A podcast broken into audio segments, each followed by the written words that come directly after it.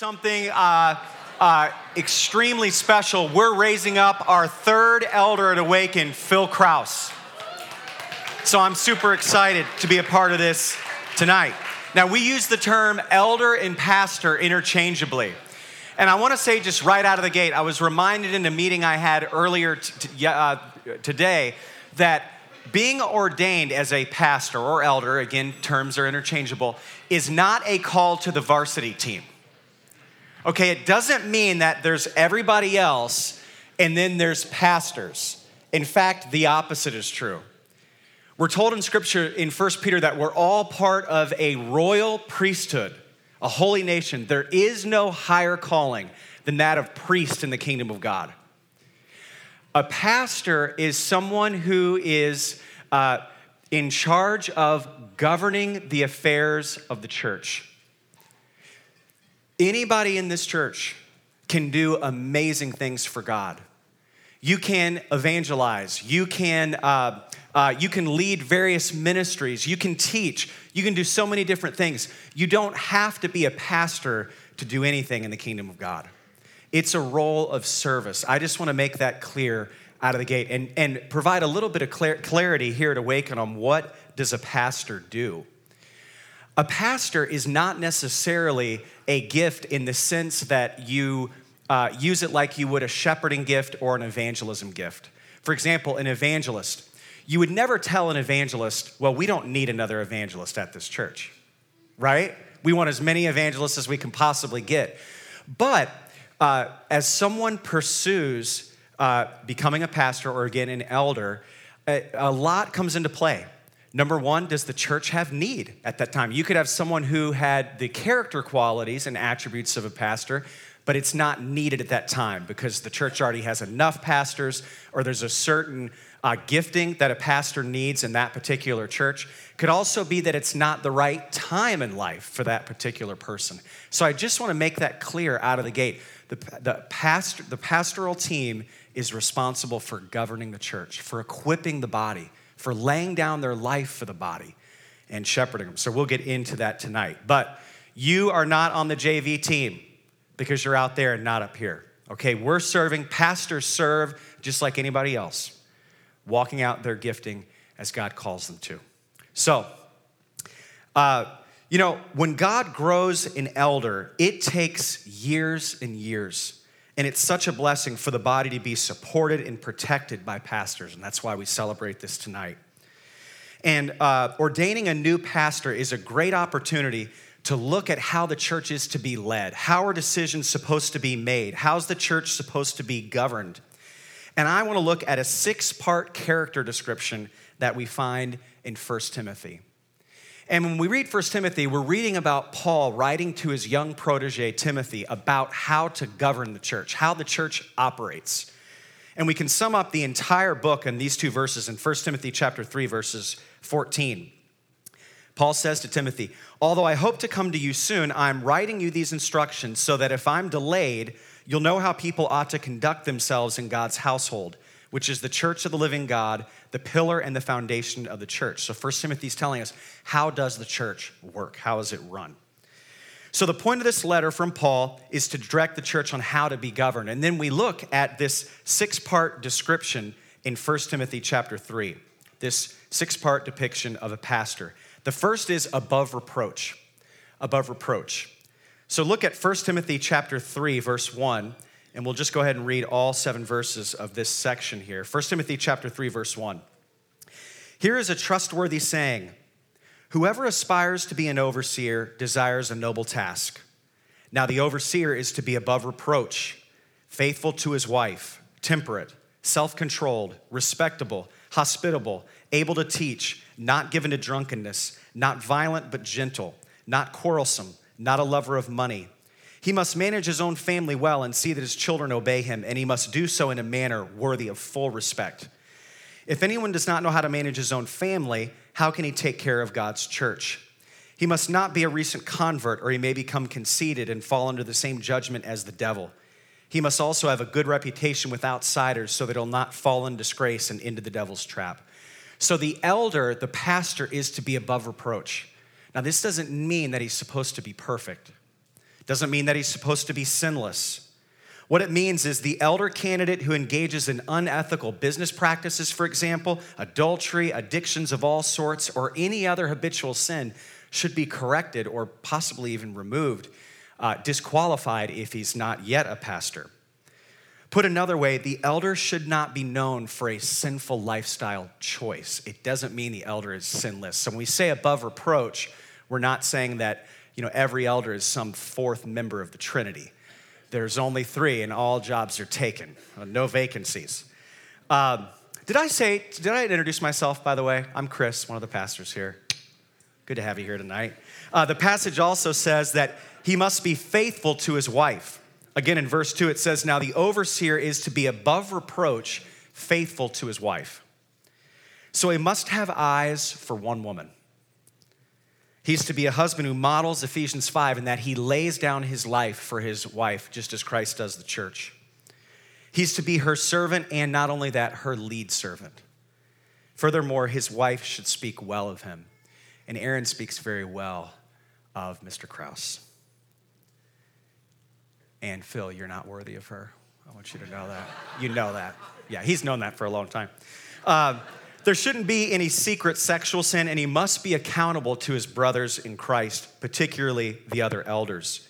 And he must pursue purity. He need not be perfect, but he needs a track record of victory, of battling against sin, declaring war on the flesh, and gaining victory along with his brothers and sisters with the Holy Spirit's help. And it'd be good to take a moment at this point to point out the description of a pastor or elder here is clearly a man. What I mean by that is female ordination of pastors is not what God's word teaches.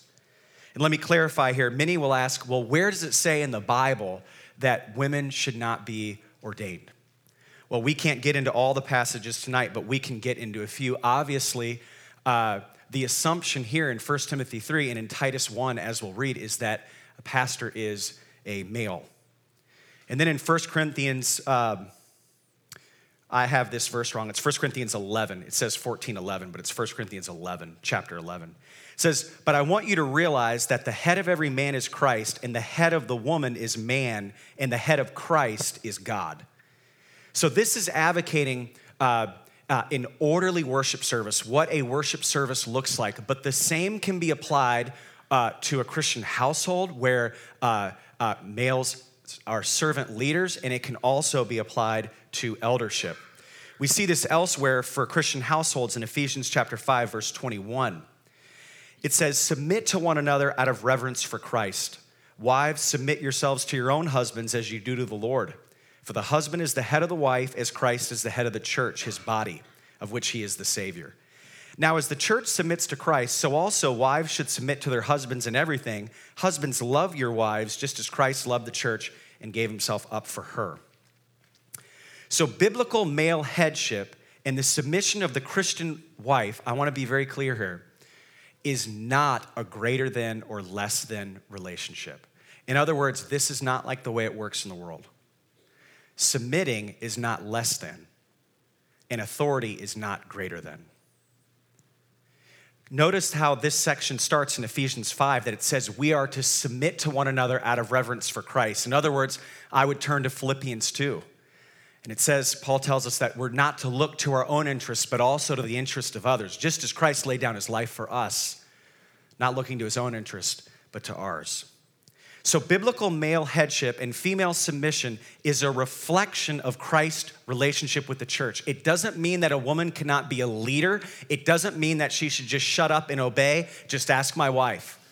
I'm doing most of the shutting up and obeying in our household. It doesn't mean that she can't lead me, okay? And it doesn't mean that I don't sometimes submit to her, right? It just means my primary role is to lead as a servant leader, and her primary role is to submit to my leadership. Now, I want you to catch this.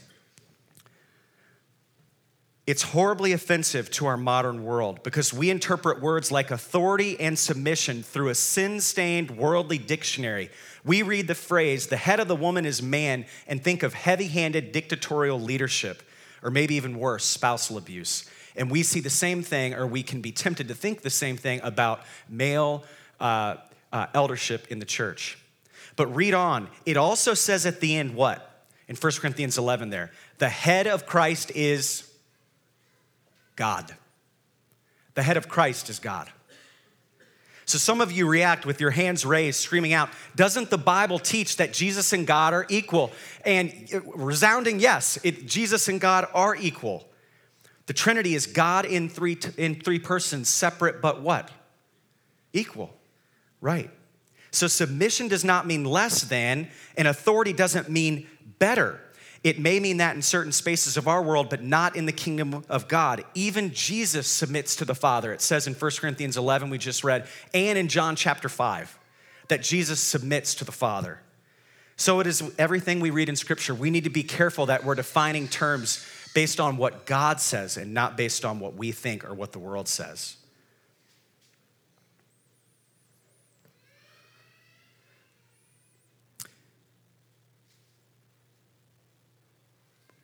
When we look at biblical submission and authority, we're looking at relationships filled with integrity, tenderness, outward focused, others first centered, and God honoring versus self centered, self promoting, self serving, manipulative, and so on. So, this is a whole teaching on its own. But I wanted to say that just uh, because tonight lends the opportunity to mention the way we view eldership. But before we move on, note that we have brothers and sisters in other churches who love Jesus and honor God who ordain women. We're not throwing them, them under the bus here. We love them. We walk arm in arm it, it, with them as we obey and follow Christ, but we would lovingly disagree with that perspective here. So the next characteristic is fairly detailed. And the way I kind of bunched up these different descriptors is an elder is disciplined emotionally, verbally, and behaviorally.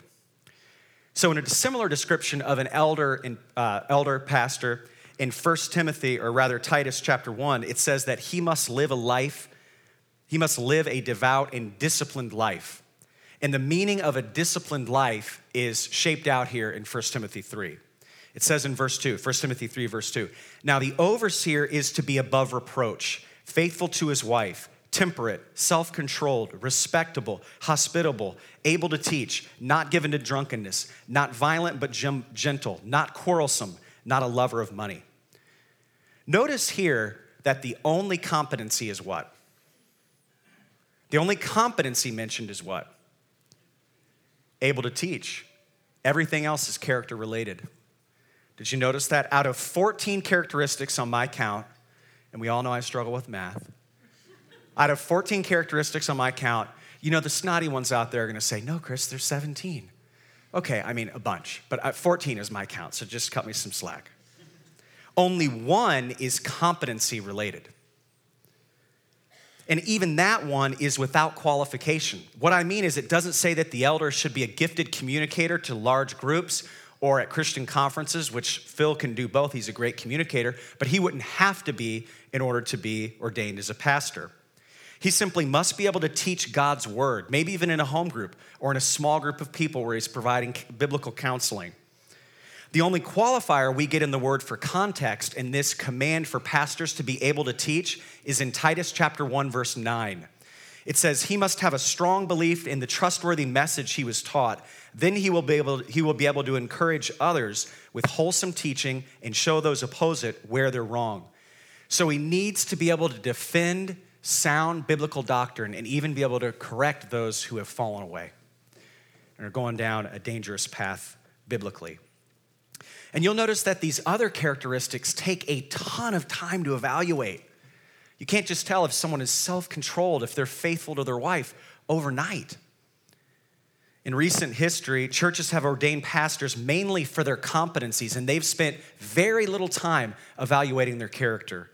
For example, many movements and denomination of churches want to make sure their pastoral candidates went to the right schools, is a polished speaker, is charismatic, uh, is extroverted, is great at organizing and starting and maintaining programs, is, is an excellent recruiter of volunteers, and the list goes on and on. And by the way, he's got to be 27 years old with all of these competencies. They're looking for a CEO or an NFL coach, not a pastor pastor is one who lays down his life. He may be the goofiest guy in the world, but he's one who loves the church and is qualified and called. According to the Bible, then, less than 10% of the focus is on competency. And that's why we take time to evaluate over a long period of time.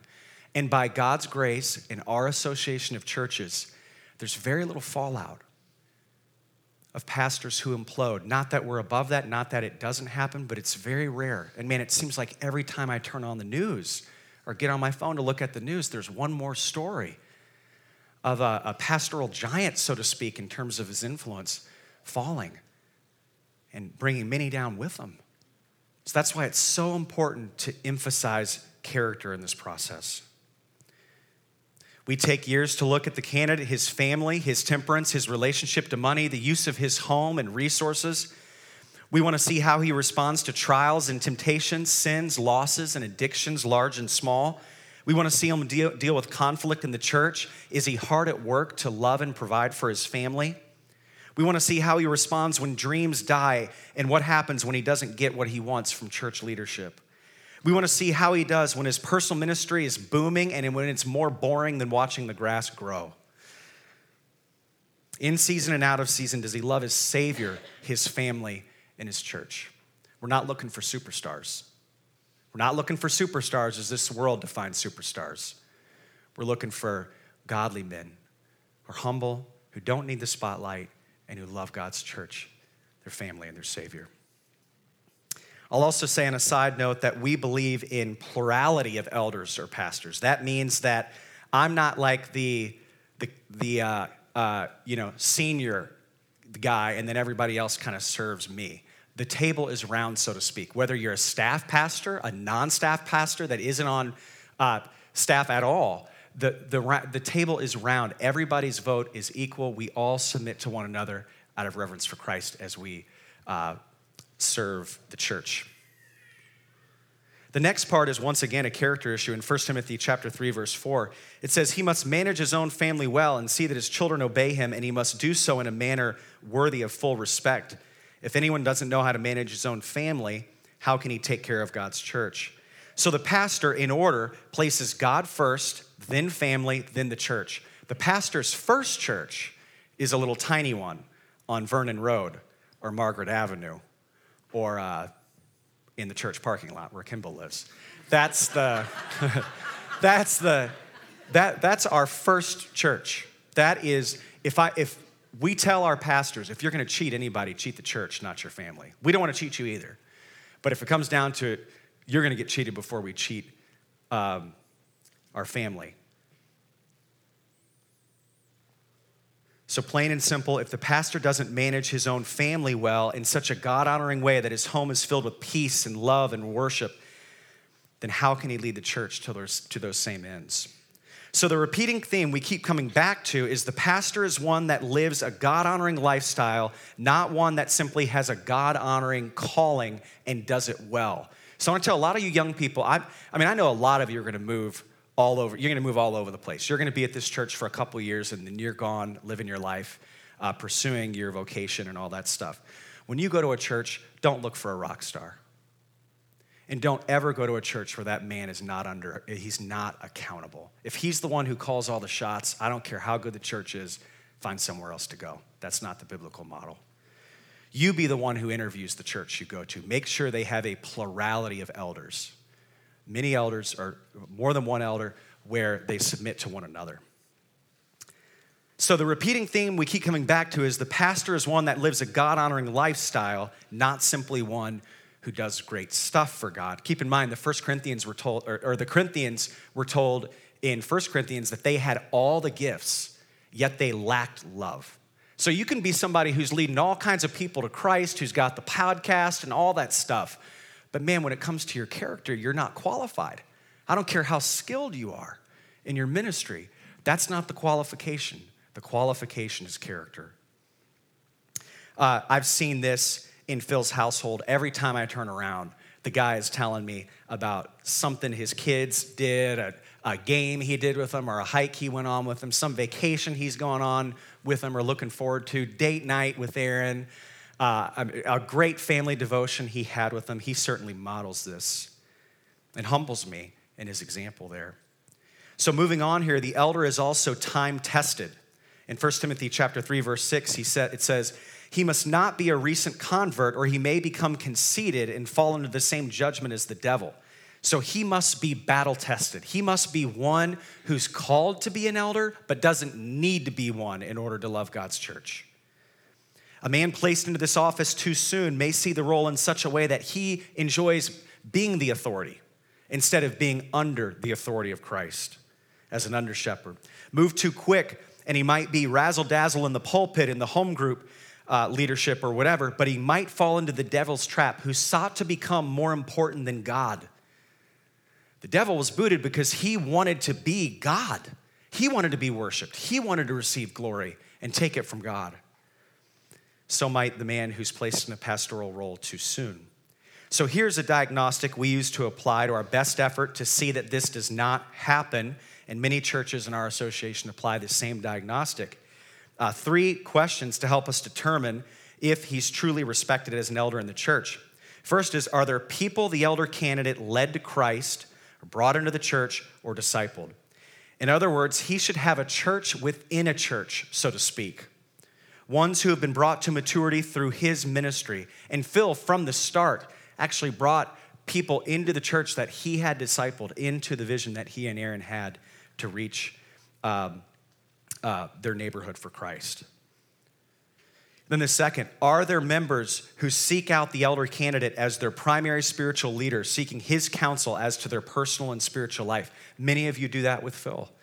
He's spending time with some of you regularly, and you're, you're getting direction and insight uh, into next steps for you spiritually. And then lastly, if this elder candidate wanted to plant a church in a nearby community or some other new work, are there people who respect him enough to follow his lead? So, will people follow him into a new venture, whether church plant, home group, and so on? I believe this is important because the question is will people take risk in ministry with him as the lead risk taker? This is a spiritual gift, and I believe it's a necessary one for a pastor.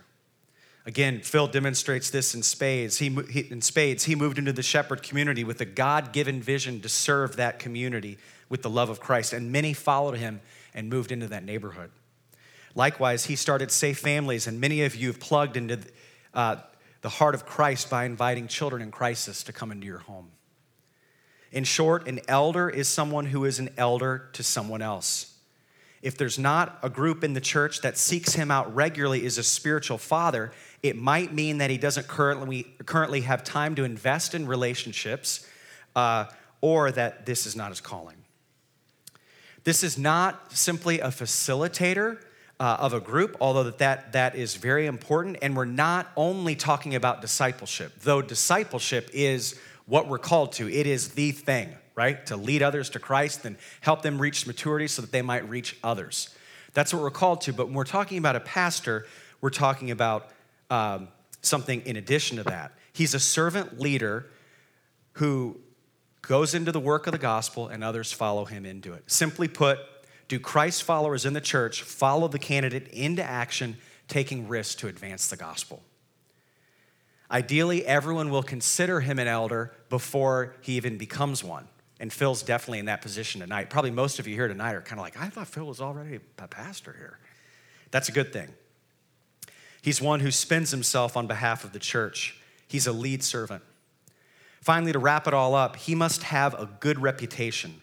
This seems to be repeated using different words, both in our passage tonight and in Titus 1, but it keeps being repeated in different ways, so I'll repeat it here. And here it's related to a good reputation, uh, not only inside the church, but also outside the church. In 1 Timothy 3, verse 7, it says, He must also have a good reputation with outsiders so that he'll not fall into disgrace and into the devil's trap. So the first trap mentioned is for an elder to be placed into the office too early and face the same judgment as the devil, removed because he was trying to make himself the focus instead of God. The second trap here is the pastor has a poor reputation with those outside the church and is labeled a hypocrite before a watching world. This is a stain on both the pastor and his family and the church, and all will be hurt and fall and uh, could fall prey to the devil's trap of shame and condemnation. And as I said, we see that all too much, don't we? I want to end with a comment that may seem to pull the rug out from underneath all that's been said so far, and that's this this is impossible. this is absolutely impossible. No one can measure up to this. There's not one pastor in the entire world that has ever measured up to this. I mean, to be above reproach, or as Titus 1 says, blameless, absolutely blameless. No pastor can fulfill this character description all the time, just as none of us can fully obey the admit, admonition to be perfect as your heavenly Father is perfect in Matthew chapter 5, verse 48. We have any takers? Anyone who wants to raise their hand and say, I'm perfect as my heavenly Father's perfect. If you want to keep that hand, you might want to keep it down. You might get struck by lightning, right? I should also add that all 14 descriptors of a pastor in 1 Timothy 3 are found elsewhere for all believers. Did you know that? I mean, hospitable? Are we all called to be hospitable? Temperate? We all called to be temperate? Self controlled? Right? Faithful to our wives and husbands? There's only one able to teach. That doesn't necessarily apply to every believer. So this should be humbling to all of us. We don't look at the pastor and say, somehow you're the super Christian. No, we are all called to an impossible standard. And the pastor, like all of us when we read scripture, should fall on our faces and say, Lord, you have to live through me. I can't do it. I can't do it. This should be humbling to the pastor. The description of traits the pastor is to have in Titus 1 and 1 Timothy 3 is to be the overall trajectory and track record of the pastor, but he'll never be perfect or he would be Jesus if he fulfilled all these characteristics all the time.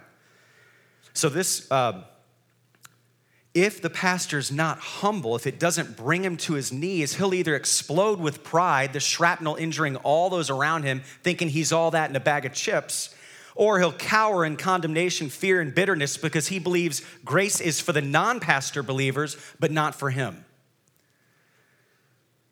I see this humility in our next pastor, Phil Kraus. I see this is a man who I've observed over years, who Kimball's observed over years. We've seen him in various seasons of trial and joy. And he's a man who is humbled by this passage. He's humbled. And I want to call him up now. Phil, if you come on up here.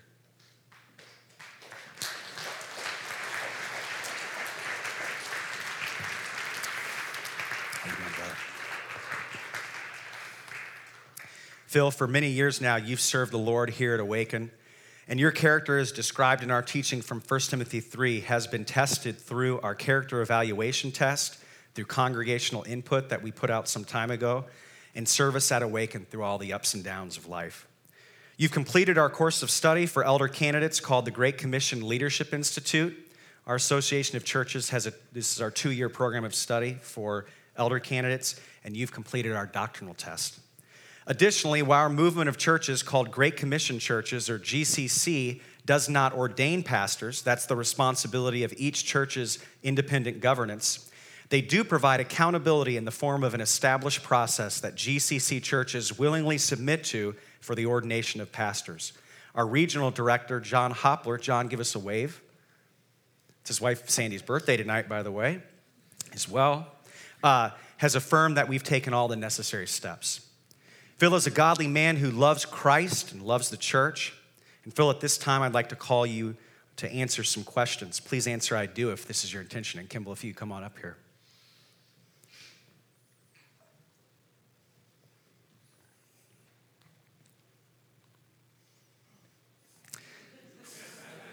Phil, well, I need a fist bump too. No, I don't get one. All right. We'll talk about this later. Uh, I'm just kidding. We do have a senior pastor. No, I'm just kidding. Do you trust in Jesus Christ as your Savior and acknowledge Him to be Lord of all and head of the church? I do. Do you believe the scriptures of the Old and New Testaments to be the inspired Word of God and that they are the unique witness to Jesus Christ and God's authoritative word for your life, faith, and ministry? Do you receive and endorse our church's teachings and practices as faithful to the principles of Scripture? I do. Do you accept Awaken's statement of faith, stated values, vision, and philosophy of ministry? I do. Do you submit to the call to lay down your life for God's people? I do. Do you, with God's help, assume the responsibility to preach and teach God's word with love and boldness, to minister to the needs of our people without partiality, and to build up the body of Christ? Do you commit to diligence in your prayer and study of the word? And do you seek to model the Christian life among the people you serve? I do. Do you seek to be directed and empowered by the Holy Spirit in order that you may be an effective servant among God's people? I do. Do you faithfully commit to the proclamation of the gospel of Jesus Christ in both word and deed in your own life and family and through your leadership of the church? I do. Now I want to invite up uh, the better half, Aaron. Aaron, come on up here. And Aaron, don't worry, I just have one question for you. Although she's a great communicator, she has no reason to be nervous up here. Aaron, if it's your intention, please answer I do. Aaron, as you stand here with Phil, do you commit to support him in his ministry and do you purpose to walk together with him as he serves, laboring with him as you have opportunity? I do. Wonderful. We want to pray for you guys now. Could you agree along with us in prayer?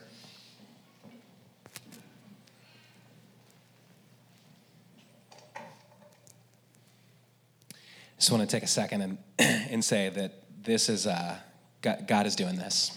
He's raised you up, brother. And you are, you, I'm so humbled to follow you and uh, to serve alongside with, with, with you. Uh, you. you. are a man who I'm so, uh, so honored and thrilled to ask the church to, to follow your example as you, as you follow Jesus.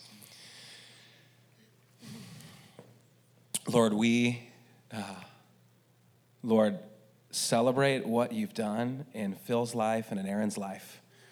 Lord, the family you've given them, the marriage you've given them, Lord, the way that you've led them sovereignly over the years. Um, God, just the, the, the, countless moments, Lord, of you breaking through their hearts, uh, Lord, of you uh, bringing them together.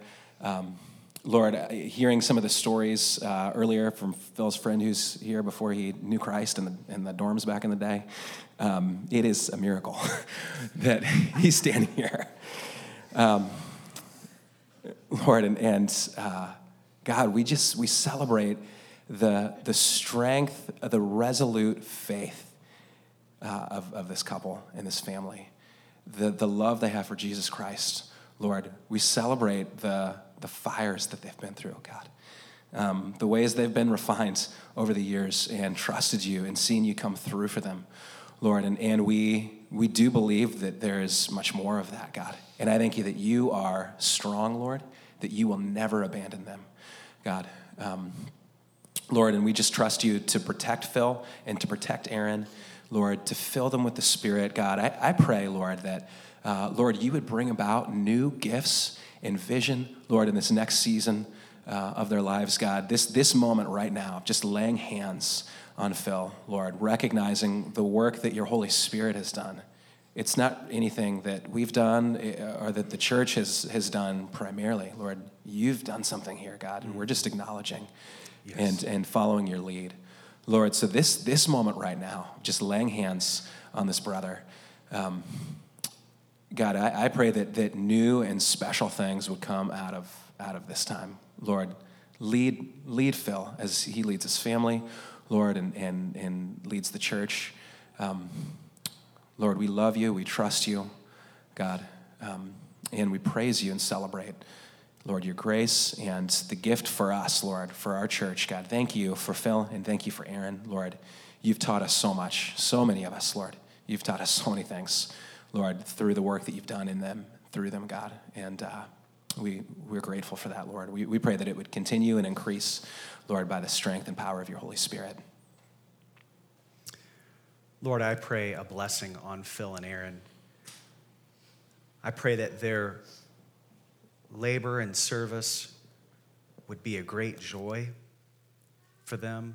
Lord, one that would be a blessing in their marriage, would be a blessing to their kids that their kids would grow up and say, My dad was a pastor and it was awesome.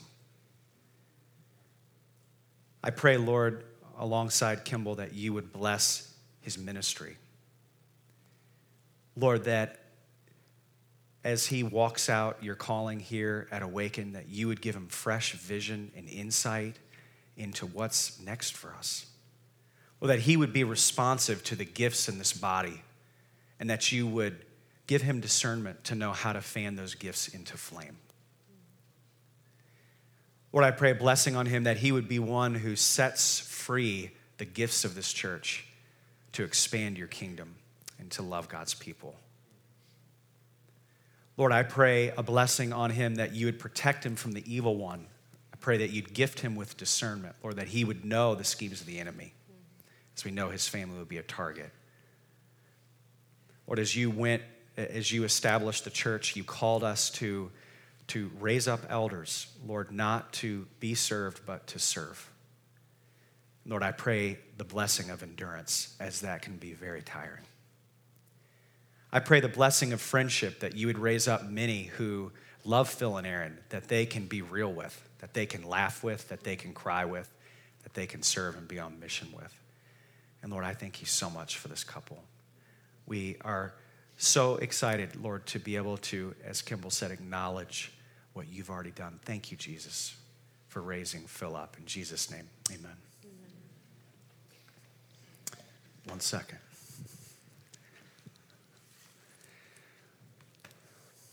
We got you a little something, brother. This is from Awaken. You guys all bought this for him. Thanks, Tommy. Appreciate Love you, it. brother.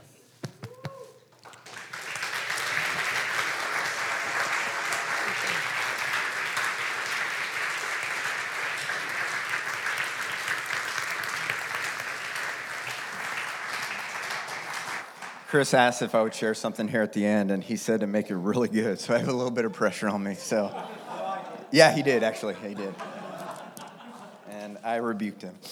Uh, now I'm going to keep this short and sweet. I actually had this list of things I wanted to go through, and actually hit me sitting here tonight. Actually, what I should share tonight, and it's um, well, first off, I think I just want to say that uh, I'm humbled, beyond humbled, and undeserving and it's because of God's grace. So praise the Lord for that. Um, but 1 Peter 5 2 says, Care for the flock of God entrusted to you. Watch over it willingly, not grudgingly, not for what you're going to get out of it, but because you're eager to serve God. And I believe, I truly mean this, this isn't lip service. I believe the greatest way that I can serve this church is to pray for this church. And I just, uh, the Lord has, over the past couple months, keep taking me back to the latter half of Isaiah and really praying through a lot in Isaiah 50, in the 50s and 60s specifically. And I just want to read this passage as a prayer over this church tonight. And so, um, if you just pray with me, that uh, we uh, accept this challenge that we see God give to Israel for the heart and lifestyle that He desires for them. So, pray with me here. Isaiah 58. Starting in verse 5 Is this the kind of fast I have chosen? Only a day for a man to humble himself? Is it only for bowing one's head like a reed and for lying on sackcloth and ashes? Is this what you call a fast, a day acceptable to the Lord? It's not the kind of fasting I have chosen to loose the chains of injustice and untie the cord of the yoke.